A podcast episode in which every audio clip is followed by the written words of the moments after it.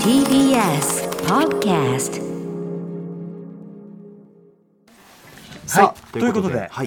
さあ、さあ、違いましたよね。えー、あの先週のオープニングトークでちょうどあの年の話してて、はい。僕が誕生日になったばっかりで、でちょうど僕が37歳の時にウィーケンドシャッフル始めた今の山本隆明さんと同じ年齢ですね。前身番組。はい、でそのなんていうのかなあの大人になったという実感とも関連するかもしれませんけど、はい。まあ40ぐらいになるとだいぶ落ちなんかこう自分の気持ちとかいろんなことがコントロールできるようになって、まあ楽になってくると。うんうんうん。で若い時は逆にこれはだからその置かれているその客観的状況がどうこうとはもはや関係なく、はい。ぐいぐいこう育っていく、えー体も心もどんどん育っていく。そしていろんなことをどんどん経験する。その割に社会的には無力であるとか、えー経済的にも全然何もないみたいな感じで、あのとにかく不安だし単純にこういろいろしんどいっていうか、たんもう生き若いというだけで。うんなんか道歩いててもなんかうんなんかしっくりこない。とにかく、常になんかしっくりこない、うんうん。なんて感情を抱えてたよねなんて話をしてたんですけどそれに関してこんなメールをいただいているので、ぜひちょっとご紹介したいと思います。はい、えーラジオネームハギーさんです。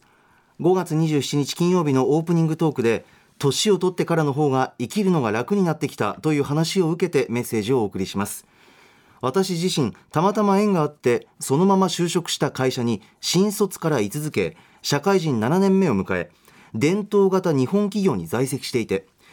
増えるようでそこまで増えない給料で生活のためだけに仕事をし汎用性専門性は低い仕事で大したスキルも身につけられずプライベートはラジオや映画や音楽ライブやサウナや漫画やゲームやらでなんとなく移動し恋人も結婚を考えるような相手もおらず全然できず。その上この社会状況なので自分の最適解はどこにあるのかと日々自問自答し悩み頭の片隅がいつも鬱屈感に襲われている感覚を覚えていました、毎日が生きづらいしまだ人生を左右するような将来的に選べるルートがいくつか存在するけどその正解もわからないしそれでも暗闇の中を前に進み続けるしかありません大学生活までを振り返っても楽しいことばかりではなく辛いことも多くてとにかく人生が辛いというのが私の人生29年目の今の感想で、そもそもの前提として生まれてこなければよかったと思っています、それでも最近年を取ってからの方が生きるのが楽になったという話を、主に40代以降の方がメディアや SNS で発言するのを聞いてそれが少しの希望になっています。歌丸さんが若い時の辛さを見事に言語化されていてちょっと救われたような気になりました。本当に道を歩いているだけで頭の中でみんな死んでしまえばいいのにって思うようなこともあります。お金に困っていない仕事が合っている家族友人恋人同僚上司など人間関係に恵まれている生涯にわたるような趣味を持っている社会構造的に優遇を受けているなどいろいろと人生の幸福度を左右するような要素はありますが、同い年くらいの人で現状満たされていて満足のいく生活を送っている人はどれほどいるのでしょうか。長々と失礼いたしました。急に暑くなってきましたので体調を崩されぬようくれぐれもご自愛くださいというメね、ーそんなお気遣いの言葉をいただいて。ありがとうございます。ねなあちょっとね、なかなかこう激しい言葉を並んでいたけども、まあ、お力になれるんなら何よりというか、うん。まあ、もちろんねあのお書きになっている通りいろんなこうあの立場の違いによって、ええ。まあ辛さのあり方とかその度度合いっていうのもまあどう測っていいものかって感じだけど、はい。はい、あのーそうっすね。一概にこうなんていうのよくなるよとかさ、そんな無責任なこともちょっと言えないんだけど、え。まあでも確実に言えるのはそのやっぱりなんかこう自分の気持ちとか、自分のなんていうかな位置立ち位置みたいなものに、えななんていうかなコントロールと納得度が増してくるっていうかあわかります、はい、なんていうかな、うん、なんかこうまあすごくこうペシミスティックに超えたらあんまりちょっとよくないかもしれないけど、ないものでなりをしなくなるのと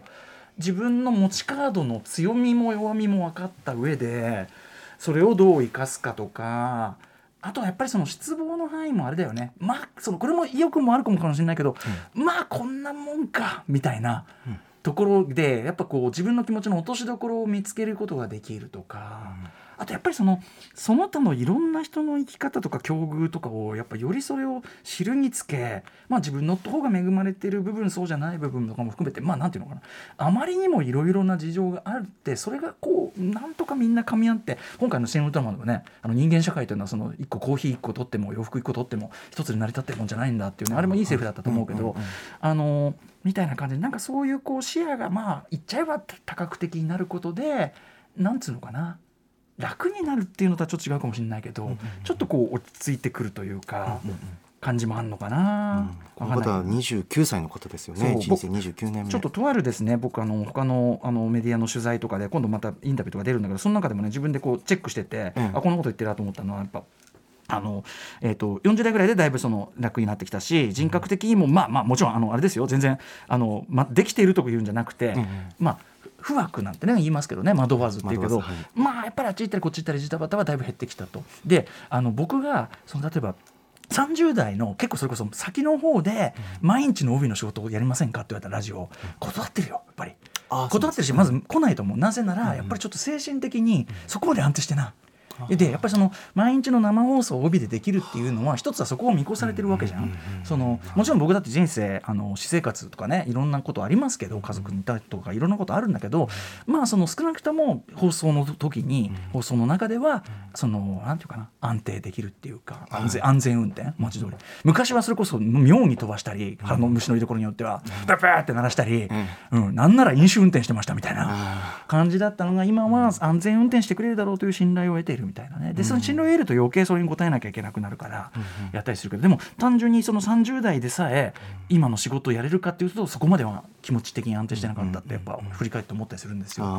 山本さんだってね多分5年前とも違うだろうし10年前とも違うだろうしってことじゃない？それは。パッと思い出すね29歳の時どれぐらいだったかなと思うんですけど、うん、29は結構荒れくるんじゃない？自分俺なんか荒れてたよ。なかなかしんどかったですね。めっちゃ荒れてたよ。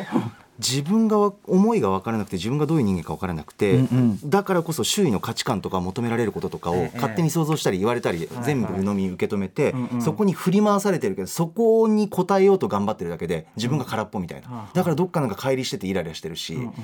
満たされないしこんなんじゃないって思うけどじゃあどんなんだっていうのを別に提示できないとか、ね、提示できないです。自分のに対して提示できないんですよね、だからどんどんどんどんこうそのなんて言うんだろうなもうイライラするし疲れちゃうし納得いかないし、うん、何のためにこんなに疲れてるんだろうみたいな、うんうんうん。なんか歩み方をしててそれが30前半終わりぐらいに35ぐらいですかねからなんとなく自分ってこれが好きなんだとか、こういうところに幸福を感じるんだとか、それは大きい小さいじゃないんですよね、自分の中での大切にできるもの、幸せだって思う瞬間ちょっとでもいいんで、それならちょっとずつ並べていけたっていうことですよね。だからこのラジオもそうですし、はい、カルチャーもそうなんですけど、僕の場合は、はい、だからこの番組も存在もめちゃくちゃ大きいんですよね。やっぱ今の自分にとって、田村さんもそうですし、スタッフの皆さんも。だから、うん、なんかそそういう僕の流れでしたね。うん、で今に至る。要はさ自分の中でのその生きててる中の、これだからその役に立つとかどうだってことは別にして、自分の中の快ね、心地よいを、まあ意識化して、で暮らしの中でそれを増やしていくというか、自分の人生の中でその要素を増やしていく。もちろん人もそうだし、でやっぱさそういうこう意識的にその会を増やすことしていかないと、やっぱり一個人に対して社会とかさ、うえもちろん年齢もそうだし、時代とかさ、でやっぱりでかいから。うん当然それに押し流されたりとかグワングワンさせられる一方だけど、やっぱ自分の中で俺はこれが解であるとか、え決して譲れないぜこの美学ってやつをやっぱり重しとして置いとくことで、だんだんね、こうあこでそのやっぱりこうやって生きるこの時間は俺解、全部がその世の中の全部がクリアになるわけじゃないけどここは解、ここは解ここは解ここはコントロールしてここは自分の人生のコントロール度合いの度合いとして少しずつ増やしていく、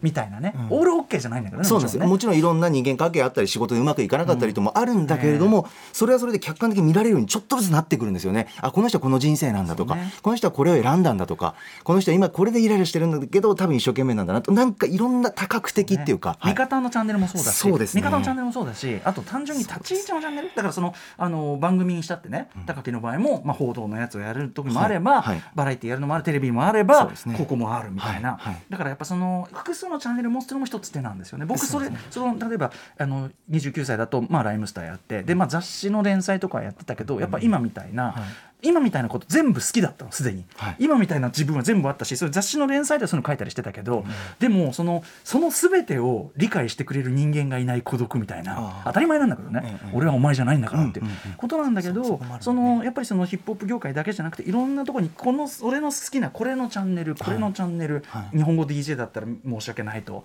三井申し訳さんところなんかやるとか、なんかこれだったらもう太田だったらこれでレでレッコンバットレックと仲良くなって、はい。レックと一緒になんか遊ぶとか、うんうん。いろんなチャンネルをやっぱり実は30代超えたぐらいからようやく増えてきて。あ単一のチャンネルじゃなくなってきて人生的にも。そこもすごい楽になる、でこっちがねなんか煮詰まったりしてもまあこっちもあるし、うんうんなんかこうしがみつかなくていいっていうのかな、はいはい。なんかそういうとこもありますよね。そこも一種知恵として知恵だしまあな運も良かったところも当然あるんだけど、ね。はい、なのでもちろんその一概にこれ要するに我々のあれがそのまんま参考になるかどうかは別として、はいあのみたいなこともある意味そういうことを思いましたという。なんじゃない。のかなとかね、29はでもあれです。とにかく俺が例のあれですよ。あの近所の中華料理屋でラーメン屋ですよ。普通の中近所のラーメン屋で夜中にはい。ビールをビールと餃子をつまみにはい。あとメンマメンマの炒めたのをつまみに隅から隅までスポーツ新聞を読んでえで、えっと、酩酊するまでビールを飲みはで近所の夜中ですよ、はい。ちっちゃい公園についてる神社のガランガランってなるじゃないですか、ええ。あれをガランガランって鳴らして、はい。でブランコに乗り、ええ。酔っ払って落ち。あら。ああみたいなそういう季節です。思い出してる。お分かりいただけたら萩井さんはいいかがでしょうか？そんな感じでございました。はい。After Six Junction.